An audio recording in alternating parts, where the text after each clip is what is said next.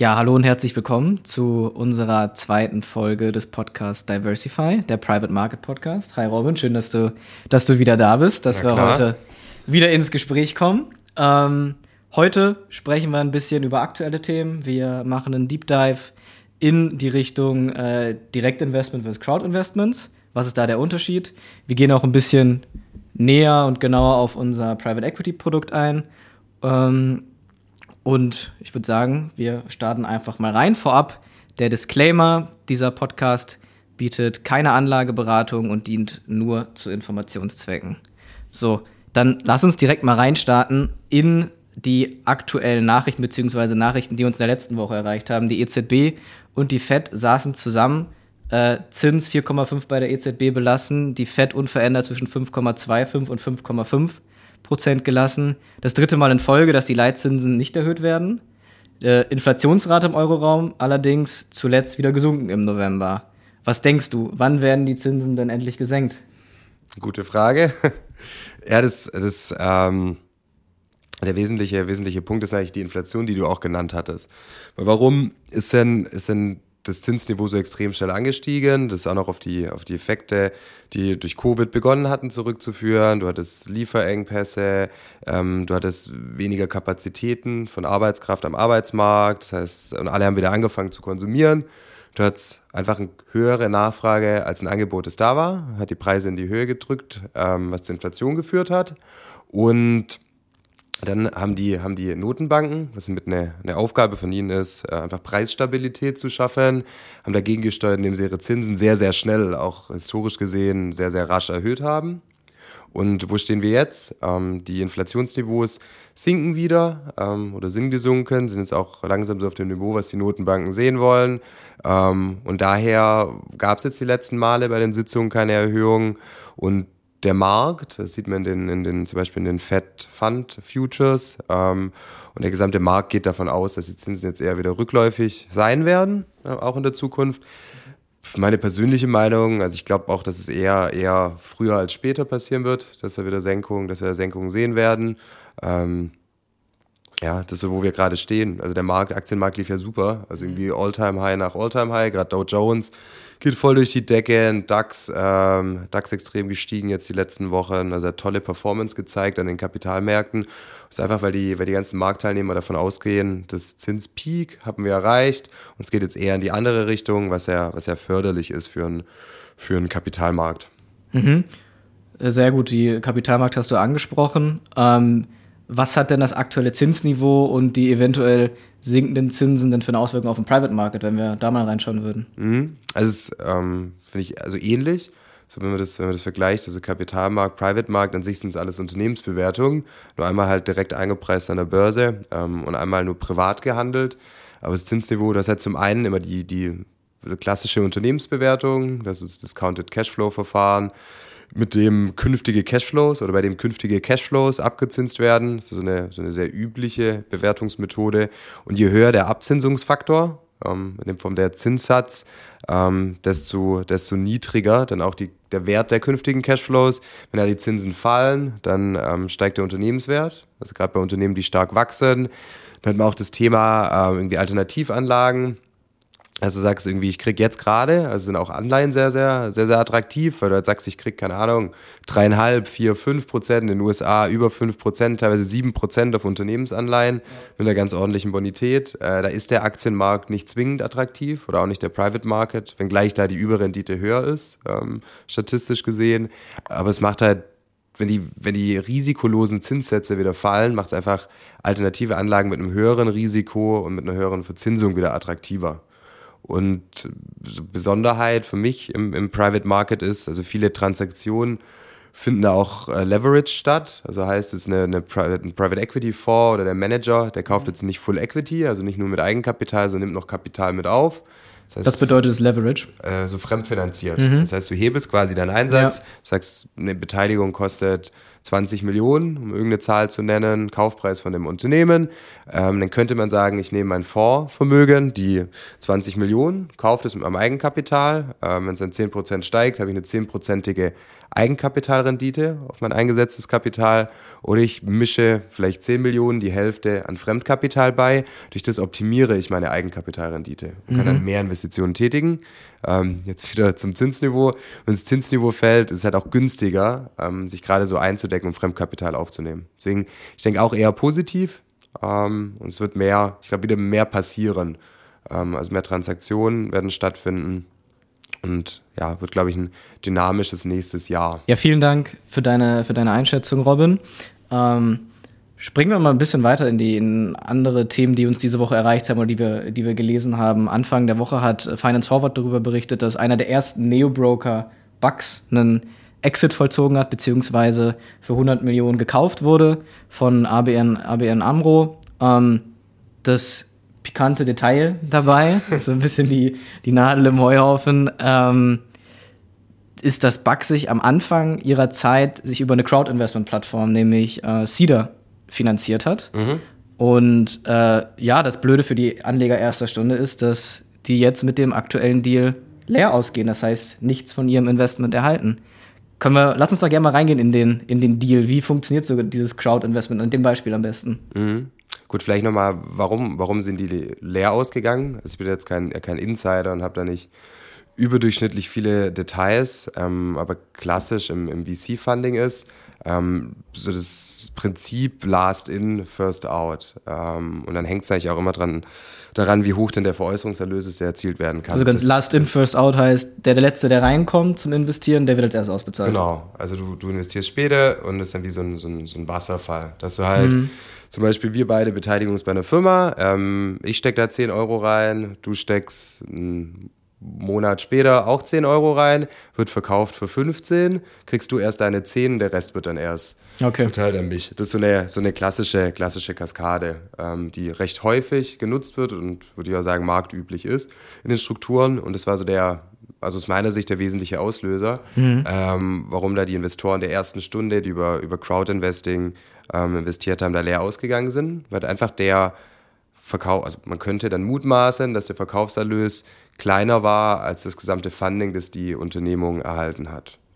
Ähm, was auch noch sein kann, ähm, wie gesagt, habe ich, hab ich, zu wenig, hab ich zu wenig Details ähm, von dem Case, ist einfach, dass die, dass die, dass die Crowd-Investment-Strukturen ähm, nicht zwingend sehr transparent waren. Das sieht man leider relativ häufig, der übliche Prozess ist, dass du nicht direkt ähm, investierst in das Unternehmen, sondern dass eine Zweckgesellschaft von der Plattform gegründet wird. Ähm, wird das, die wird Kapital eingesammelt von, von Crowd-Investoren, mhm. ähm, also von einer Gruppe an Investoren, deswegen Crowd. Ähm, und diese Zweckgesellschaft wiederum investiert in das Unternehmen. Das heißt, du bist gar nicht unmittelbar beteiligt, sondern mittelbar über diese SPV, also Special Purpose Vehicle, Zweckgesellschaft. Mhm. Ähm, und du sitzt dann auch nicht am Tisch. Also du bist dann halt eher so im Rücksitz oder du nicht mehr Beifahrersitz, eher auf der Rückbank und kannst da relativ wenig mitsprechen. Und du kannst auch, durch das, dass ja viele Kleinanleger sind, kannst du auch nicht diktieren, wie die Verträge aussehen, bist du auch nicht involviert, wenn irgendwelche Verkaufsprozesse sind. Das ist aus meiner Sicht auch einer der, der Nachteile von diesen Strukturen. Es ist gut, dass, dass, dass du darüber Zugang bekommst zu alternativen Investments, also auch vielen irgendwie Startup-Beteiligungen etc. Ähm, aber du bist halt sehr, sehr passiv ähm, und du musst, also ich persönlich äh, finde es auch relativ schwierig, ich bin ja selber aus, dem, hm. aus der Finanzindustrie, aber du musst halt selber auch das Zielinvestment auswählen. Das heißt, jetzt im Falle von Bugs haben sich da Dutzende, Hunderte äh, Investierende ähm, überlegt, ich finde, das ist ein guter Case, haben es selber analysiert ähm, und gesagt, da stecke ich jetzt Geld rein und hast halt auch so ein Einzelrisiko in deinem Portfolio. Ähm, das ist, also man hört es vielleicht ein bisschen raus, ich bin jetzt nicht der größte Fan von. Ähm, aber das sind, ja, also meine, meine Worte dazu. Ja, lass uns, lass uns doch gerne nochmal noch mal in dieses, dieses Konstrukt ein bisschen, ein bisschen tiefer reingehen. Ähm, also grundsätzlich dieses das Crowd-Investment durch die ganzen geschaffenen SPVs, was du gerade erklärt hast, durch ähm, diese Zwischenfirma sozusagen, die gegründet wird, ist es halt möglich, beispielsweise ab 10 Euro, so, an einer bestimmten Mindesteinlagesumme, die sehr, sehr, sehr gering ist, anstatt ein richtiges Angel-Ticket beispielsweise zu machen, in diesem VC-Case, äh, dort zu investieren. Aber wenn ich richtig verstanden habe, letztendlich hat aber der User, der, der investiert auf der Crowd-Investment-Plattform, gar kein Mitbestimmungsrecht und hat eigentlich gar nichts zu entscheiden. Also du gibst quasi dein Geld rein und hoffst aufs Beste. So ein bisschen, genau. bisschen ans Beispiel genau. jetzt auch also an Bugs. Du, du, hoffst quasi auf einen Return. Also gibst Kapital und hoffst ja, dass er relativ hoch rentiert über die Zeit, in der du investiert bist, ähm, aber hast keine Mitbestimmung, als irgendwas passiert. Warum ist es so? Also wenn jetzt dir als, als äh, irgendwie Gründer Kapital beschaffen möchtest, gibt es ja verschiedene Wege, ähm, irgendwie Angel-Investoren, Fonds, irgendwie Fonds von, von Corporates, also Corporate VCs, ähm, jetzt, wenn man den, und alternativ auch noch den Weg des Crowd-Investings, aber als, als Unternehmen möchte ich ja auch nicht mit 400 Leuten bei einer Gesellschafterversammlung zusammensitzen. Ähm, zumal es gerade am Anfang bei der Gründung noch nicht um so riesige Beträge geht. Und deswegen werden die gepoolt über eine, über eine Gesellschaft, diese Crowd-Investoren. Ist quasi nur diese eine Gesellschaft, die dann von irgendjemand voraussichtlich von der Plattform, von irgendeinem Sprecher vertreten wird. Ähm, das heißt, es ist auch im Interesse des Unternehmens, deswegen erfolgt es so, dass du halt nicht so viele Kleinstinvestoren hast, einfach vom, vom, vom Handling mhm. deiner Gesellschafter. Okay, aber wie, wenn wir dann noch weiter reingehen, wie genau läuft das denn ab? Also wenn jetzt beispielsweise die Crowd-Investment-Plattform dann als Vertreter dieser, dieser kleinen Investoren auftritt und dann jetzt so ein, so ein Fall wie, wie Bugs ist, äh, wo es zu einem Verkauf, zu einem Exit ist, sind die dann, dann also ist diese, diese Vertreter mit dabei oder werden die, werden die gar nicht berücksichtigt, weil dieses, äh, wer als letztes kam, kriegt als erstes Geld, das hat dann Bugs mit anderen verhandelt. Wie ist da der Prozess? Gut, der Prozess ist, du machst ähm, in der Regel eine Erneuerung des Shareholder Agreements, also der Gesellschaftervereinbarung bei jeder Finanzierungsrunde und ist da schon ein Bestandteil, also wie die Erlöse ähm, mhm. fließen. Und dann, also meistens, selbst wenn du jetzt, jetzt Crowdfunding hast und dann irgendwie 200.000, 300.000, 400.000 Euro einsammelst, äh, mit Blick auf eine Gesamtfinanzierung, ich meine, Abian äh, Amro hat, glaube 100 Millionen gezahlt. Ja. Das ist ja ein sehr, sehr kleiner Anteil. Das heißt, andere Investoren haben über die Lauf- oder über die Zeit der, oder die Historie des Unternehmens, der ganzen Geschichte deutlich mehr Kapital eingelegt, sodass die Stimmrechte, selbst der gepoolten Stimmen der Crowd-Investoren, relativ überschaubar ist. Sodass du da eigentlich wenig bis gar kein Stimmrecht hast, also selbst als Pool. Hm, verstehe, verstehe, okay. Lass uns gerne in der Regulatorik-Schiene so ein bisschen, mhm. so ein bisschen bleiben. Ähm, es gibt ja oder es gab auf, auch hier auf, auf, dem deutschen Markt den ein oder anderen Anbieter, der ja unter anderem auch mit Crowd-Investment oder beziehungsweise mit äh, Tokenisierung, können wir auch gleich nochmal drauf eingehen, was genau das ist, äh, ja, geworben hat und bestimmte Assetklassen, vor allem auch alternative Investmentklassen, vornehmlich auch beispielsweise Private Equity, für einen sehr geringen Betrag zur Verfügung gestellt hat. Das Ganze wurde dann ja auch, äh, beziehungsweise die Handhabung im letzten Jahr, im Dezember, tatsächlich fast genau vor einem Jahr, von der, von der BaFin untersagt. Ähm, lass uns doch gern da einmal tiefer reingehen. Was sind äh, denn im Vergleich zu einem SPV, was du gerade für ein Crowd-Investment erklärt hast, denn tokenisierte Schuldverschreibung, also Tokenisierung, die Umgangssprache, äh, in, dem, in dem Bereich? Mhm.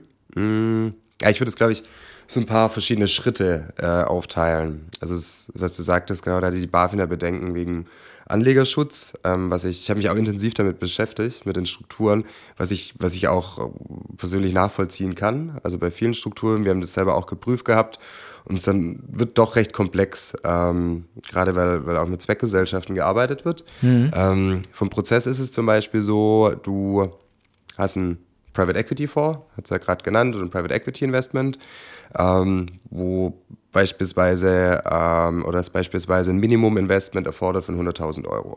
Du möchtest es aber anbieten an viele verschiedene Anlegende ab 100 Euro. Das heißt, da hast du schon mal ein Thema mit der Losgröße. Es geht so nicht ganz auf.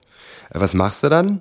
Du gründest eine Zweckgesellschaft, eine GmbH oder eine UG, eine Kapitalgesellschaft in aller Regel, sammelst mit dieser Kapitalgesellschaft äh, ganz oft 100 Euro ein, 1000 Mal, um auf 100.000 zu kommen. Dann hast du deine. Ähm, das hast du mit Banken mal gemacht, oder? 100.000, klar. Dann hast du deine, hast du deine, deine 100.000 Euro eingesammelt.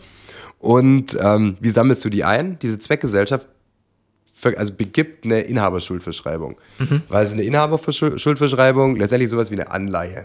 Ähm, begibt eine Anleihe mit entweder einer festen oder einer unbestimmten Laufzeit, ähm, die verzinst wird. Ähm, und die Verzinsung richtet sich an ein drittes Ereignis. Das wird jetzt ein bisschen technisch. Und das dritte Ereignis ist der Erlös aus dem Zielinvestment. Das heißt, äh, da ist ein Anleihevertrag, du sagst, okay, ich gebe dir Zweckgesellschaft 100 Euro. Ähm, ich weiß noch nicht, wie das Kapital verzinst wird. Das hängt wiederum an dem Zielinvestment, was wiederum das Zielinvestment von dieser Zweckgesellschaft in den Fonds ist als Beispiel. Ähm, da merkt man schon, deswegen ja. bedenken, Anlegerschutz ist recht kompliziert. Das ist so der Prozess. Ähm, Vor allem ja auch nicht absehbar für den Nutzer, was letzt, also das dritte Ereignis ist, steht ja in der Zukunft, man der, weiß nicht, was passiert. Genau, der Return ist, äh, ist nicht klar, weil es immer, also bei Anlagen ist ja nie klar, was rauskommt. Ähm, aber das ist so der übliche Mechanismus. Da gibt es mhm. verschiedene regulatorische äh, Erfordernisse, also je nach Betrag, ob man ein Prospekt braucht, ob man keinen Prospekt braucht. Und es geht, glaube ich, ein bisschen zu tief ins Detail. Und so weit, so gut. Kann man machen. Kann ein privatschriftlicher Vertrag sein. Das meinen zum Beispiel wir beide miteinander. Ich habe eine Zweckgesellschaft. Sag, du, ich, bin, ich begebe die Anleihe. Du investierst. Und haben jetzt ein, ein, ähm, also ein, ein Schuldverhältnis untereinander. Und das ist gut. Aber das ist ja nicht skalierbar. Weil äh, wir sitzen jetzt gerade nebeneinander. Ähm, das kann man aber nicht mit tausend verschiedenen Personen, die 100 Euro anlegen wollen. Der Weg früher oder der klassische Weg war, dass gerade im größeren Stil das besonders im Immobilienbereich recht populär, wurden dann klassische Anleihen über den Kapitalmarkt begeben. Aber durch die Tokenisierung hast du jetzt eine schlankere und schnellere Möglichkeit, äh, dir handelbare Token, äh, daher Tokenisierung, mhm. ähm, zu kreieren gibt es auch einige Anbieter, die sich darauf spezialisiert haben, sodass du relativ einfach, äh, ohne das Thema, ich brauche einen physischen Vertrag, sondern du hast einen, hast einen Token, der das alles abbildet und dann eine digitale Zeichnungsstrecke, dieses Schuldverhältnis einzugehen. Und das war dann so der Prozess. Also letztendlich Zweckgesellschaft gründen, die begibt Inhaber Schuldverschreibung, Schrägstrich Anleihen, diese werden wiederum tokenisiert und diese konnten über eine digitale Strecke erworben werden und dann in deinem Wallet, also wie jetzt eine Kryptowährung, ähm, dann verwahrt werden. Verstanden. Also es klingt zumindest vom Prozess sehr ähnlich zum, zum Crowd-Investment. Deswegen glaube ich, der Einschub ganz gut vorweg. Ähm, aber was, was ich mich jetzt frage, ich investiere ja trotzdem nicht direkt da rein. Also ich investiere ja in diese Zweckgesellschaft, oder? Ja, genau. Okay, also Zweckgesellschaft jeweils im Crowd-Investment und Zweckgesellschaft auch bei der Tokenisierung. Genau. genau. Also jetzt in den Konstellationen. Da mhm. wird ein, eine, ein Vehikel, also Special Purpose Vehicle, SPV, so im Fachjargon, genutzt, um das Kapital zu bündeln und dann nach außen als ein größerer Investor aufzutreten. Mhm. Beim Crowd-Investment haben wir gerade drüber gesprochen. Was sind denn bei der Tokenisierung dann, dass du mögliche Nachteile, die, der, die die Investoren haben, wenn sie in so ein Purpose Vehicle investieren? Mhm. Du hast einmal, was das Thema Beifahrersitz oder eher Rücksitz, du bist halt nicht, nicht direkt investiert, zum einen. Ähm, weswegen wir bei NAO davon absehen, Zweckgesellschaften zu nutzen, ist das Thema zweistöckige Kostenstrukturen. Es kommt halt auch immer dazu, dass du ähm, eine GmbH kostet Geld, ähm, sei es nur die Buch, also man hat sehr, sehr wenige Buchungen für die Buchhaltung. Es kostet halt trotzdem, muss einen Jahresabschluss erstellen, hast einmal das Setup von der Gesellschaft, das sind Kosten. Dann kann es, je nachdem, ob das handwerklich alles sauber gemacht worden ist oder nicht, dann gibt es auch so Themen wie Zinsschranken und Einschränkungen, das wäre zu tief im Steuerrecht, ähm, ob du eine Doppelversteuerung hast, ähm, also im Vergleich, dass du halt mehr Steuern zahlst als bei einem Direktinvestment. Und das sind so die wesentlichen Themen. Also Transparenz, du hast rein rechtlich, hast du eine Forderung gegenüber dieser Zweckgesellschaft, wahrscheinlich mhm. Reportingpflichten etc., aber nicht gegenüber der Gesellschaft direkt. Ähm, das heißt, du bist einfach nicht direkt dran äh, und dafür kostet es in aller Regel mehr als ein Direktinvestment. Verstanden. Äh, du hast es gerade ja gerade schon angesprochen. Wir lösen es ein bisschen anders mit unserem Private Equity Investment. Wir haben in der ersten Folge schon mal drüber gesprochen, kurz abgerissen, was wir bei uns auf der Plattform anbieten. Das ist ein Private Equity Secondary Fund. Ähm, und wir haben uns gegen Crowd Investment und auch gegen Tokenisierung entschieden, sondern bei uns handeln wir das Ganze mit, mit Bruchstücken. Kannst du, vielleicht jetzt nicht allzu technisch, hm. da mal kurz reingehen und erklären, wie, wie wir das machen? Mhm, klar, also ich gebe geb mein Bestes, dass es nicht zu so technisch wird. Ähm, zuallererst, also gerade bei, bei den bisherigen Strukturen im, für Private Equity Investments wurde auch gerne die SPV in Kombination mit einer Inhaberschuldverschreibung genutzt, ähm, um den Zielmarkt anzupassen. Also an wen dieses Produkt veräußert werden darf, rein regulatorisch. Da haben wir uns von Tag eins auch direkt dafür entschieden, dass wir nur Produkte anbieten, die schon den richtigen Zielmarkt haben. Das heißt, die vom Asset Manager selbst schon vorgesehen sind für Kleinanleger. Mhm. Jetzt in unserem Fall. Das heißt, wir benötigen die Gesellschaft auch nicht, um irgendwie den Zielmarkt anzupassen.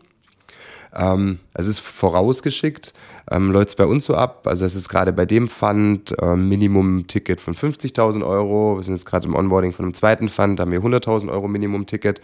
Und wir Prozessual ist es eigentlich ähnlich. Wir sagen auch, als Community sind wir stark, da bekommen wir die Investments zusammen.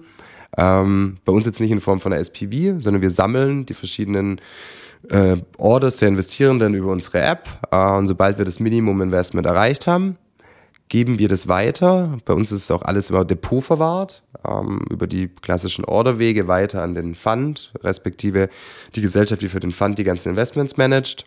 Ähm, und die erhalten dann eine Order mit dem Minimumbetrag von beispielsweise 50.000 Euro.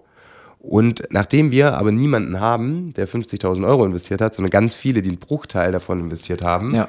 ähm, brechen wir das auf. Das ist so, ich glaube, wenig technisch erklärt. Nee, sehr gut. Gibt es mein Bestes. Und deswegen brechen wir das dann auf in verschiedene, in, in Stücke. Quasi das ganz große ganze A50 brechen wir auf in viele kleine Stücke, A1000 Euro, sodass wir dann Bruchstücke rein technisch allokieren. Ja, man kann sich ja so ein bisschen vorstellen, genau, wolltest du wahrscheinlich auch gerade sagen, ja. wie mit dem, wenn du einen ETF-Sparplan genau. hast auf einen MSCI World, der weiß ich nicht, jetzt gerade um die 70 Euro steht und äh, du 50 Euro rein investierst, kriegst du ja auch nur einen Bruchteil genau. in dein Depot gebucht. Genau. Also Dann, kann man sich vorstellen. Genau, so kam auch die Idee tatsächlich bei uns. Okay. Äh, wie gesagt, viel damit beschäftigt, auch, auch über, über Zweckgesellschaften nachgedacht, über, über Tokenisierung nachgedacht. Ähm, aber dann gesehen, es gibt ja auch Broker, die das anbieten, dass du sagst, du musst nicht mehr die ganze Aktie kaufen, die jetzt irgendwie gerade so irgendwie Berkshire Hathaway oder so, da gibt es ja eine, die einen sechsstelligen Kurs hat, als Beispiel, oder Lind oder sowas. Ja. Gerade ist ja Weihnachtszeit, irgendwie Lind Sprüngli-Aktie ist ja auch sehr, sehr teuer vom Kurs. Aber ähm, du kriegst Schokolade als Dividenden. Das äh, spricht natürlich eher dafür. Und dann haben wir Broker angefangen zu sagen, ich verkaufe direkt Bruchstücke, dass du Cash-Orders platzierst und gar keine Stück-Orders.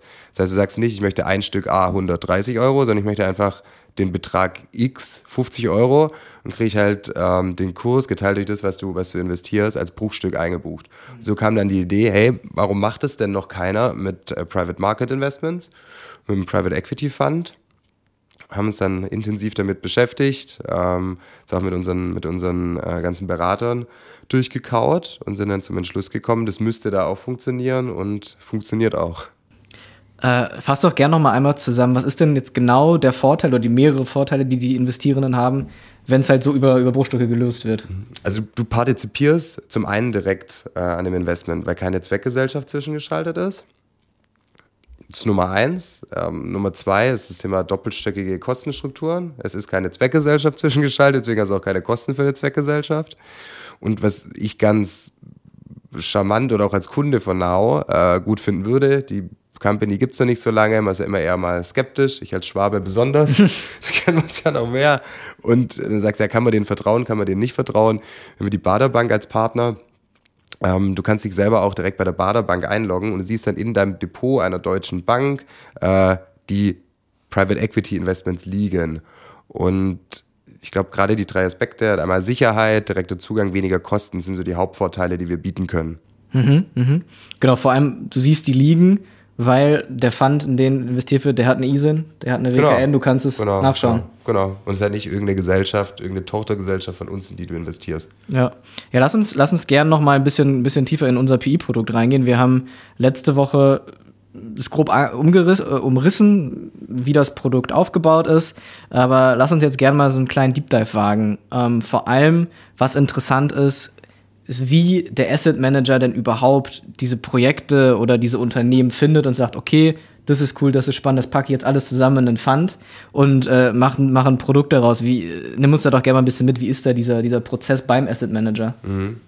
Also, das ist relativ ähnlich bei den, bei den meisten Asset Managern, ähm, dass du ein relativ großes Team hast.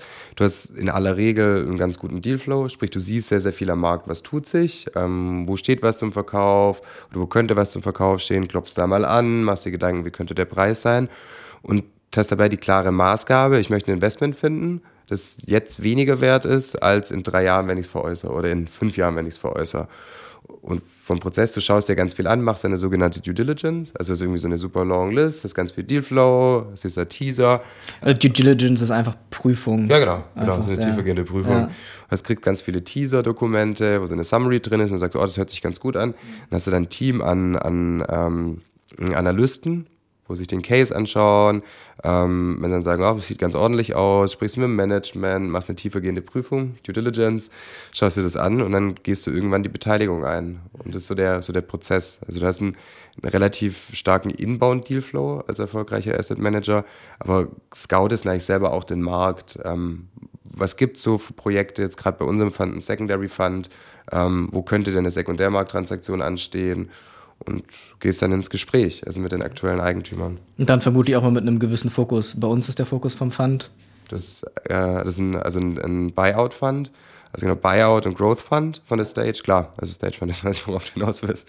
Ähm, also gerade Sekundärmarkttransaktionen zum einen und dann, äh, also vom, Sek äh, vom, vom, vom Sektor gibt es keinen Fokus, da ist sehr, sehr breit. Von der Stage ist Buyout und Wachstum ähm, und von Regionen ist primär Europa und USA. Mhm. Also da schaut man dann, wo es recht, recht breit ist. Bei dem von der Ausstellung, was ja gut ist. Und dann, ähm, wenn jetzt zum Beispiel ein Venture Capital Deal, also sehr, sehr Early Stage kommen würde, würde der rausfallen. Aber wenn es in den, in den Fokus passt, dann wird sich das näher angeschaut. Hm, verstehe. Äh, wenn man sich den Namen unseres Funds, den wir anbieten, mal, mal genau durchliest, dann sind da so Begriffe drin wie semi-liquide, Evergreen. Äh, lass uns da doch mal kurz das klären. Was bedeutet denn der Begriff Evergreen in, so, in so einem Fund? Der ist immergrün. Ja. Äh, du hast zwei verschiedene Arten von Funds. Das ist ein Closed-End-Fund, äh, das heißt, der irgendwie eine feste Laufzeit hat. Oder du hast einen Evergreen, der keine feste Laufzeit hat. Sprich, der, also bei dem, bei dem Closed End kannst du jetzt investieren bis zum, don't know, 31.12.23, dann läuft der fünf Jahre oder sechs Jahre, sieben Jahre und ist dann durch, die Vorlaufzeit. Und dann müsste halt alles passieren. Du steigst ein in Unternehmen, die müssen mehr wert werden, die verkaufst du alle und dann ist gut, hast dein Return gemacht. Bei dem Evergreen ist so ein laufendes, also so ein, so ein, so ein, so ein, so ein laufender Ansatz. Das heißt, du hast keinen festen Stichtag und sagst, bis da muss alles durch sein.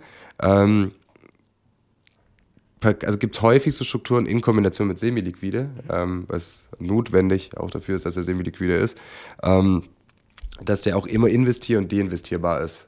Äh, deswegen so, so in einem Atemzug Evergreen Secondary Fund, semi-liquide, ähm, dass du, weil der halt lange läuft und keine feste Laufzeit hast, dass du auch irgendwann raus kannst. Weil es bringt ja nichts, wenn ich investiere ähm, und muss da für immer drin bleiben, weil dann habe ich ja nie einen Return, da kann ich ja gar nichts return. Also ich habe zwar auf dem Buchen Gewinn, aber habe es nie irgendwie in meinem Geldbeutel. Und das ist so der semi-liquide Ansatz. Du kannst aktuell monatlich investieren, äh, künftig alle drei Monate investieren und kannst äh, immer alle drei Monate auch wieder kündigen. Das heißt, wenn ich jetzt raus möchte, kündige ich jetzt mein Fund-Investment und bin dann Ende März. Ähm, zum Ende März Net Asset Value bin ich dann auch draußen aus dem Investment. Das heißt, mhm. ich komme auch wieder an mein Geld bei dem Fonds. Ja, also das zumindest jetzt im Vergleich zu, zu anderen Funds, die in der Richtung Pi unterwegs sind, die ja meist eher auf Jahre ausgelegt sind. Äh, so wie du meintest, meistens Closed End, bis zu zwei Jahre, manche bis zu fünf bis sieben Jahre, die, die länger gehen, ist dann schon eine Besonderheit, dass du eine gewisse Flexibilität hast als, als User und auch einfach sagen kannst, okay, ist das was für mich? Ich schaue die in die erste Klasse mal rein und kann gegebenenfalls nach drei Monaten sagen, ich gehe wieder raus. Voll, voll. Ja, du hast also gerade bei PI, so klassischen Strukturen, hast du meistens ja, größer sieben, teilweise sogar zehn Jahre äh, Laufzeit. Das ist, und auch von den Strukturen anders. Bei uns bist du sofort investiert, also voll investiert.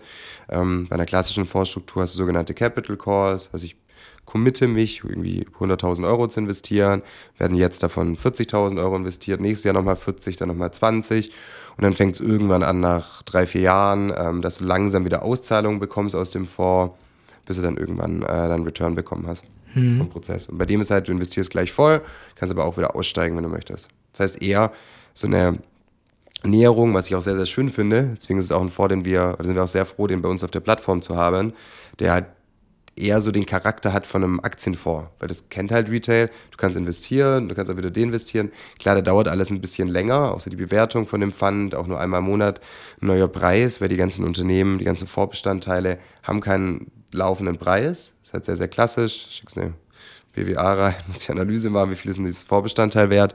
Ist halt deutlich komplizierter, dauert, dauert daher auch etwas länger. Ähm, aber das ist schon so auf dem Weg, sieht man auch, dass sich da sehr, sehr viel tut, dass Private and Alternative Markets zugänglicher werden für, für Kleinanleger, ähm, dass die Strukturen auch immer retailfreundlicher werden. Mhm, verstehe. Ähm, dann eine andere Frage, die uns äh, auch erreicht hat oder die, die wir oft gestellt bekommen, ist bei uns in der App weisen wir so eine sogenannte Netto-Zielrendite aus des Funds, um so ein bisschen einzuschätzen, was kann man denn von diesem, von diesem Fund erwarten.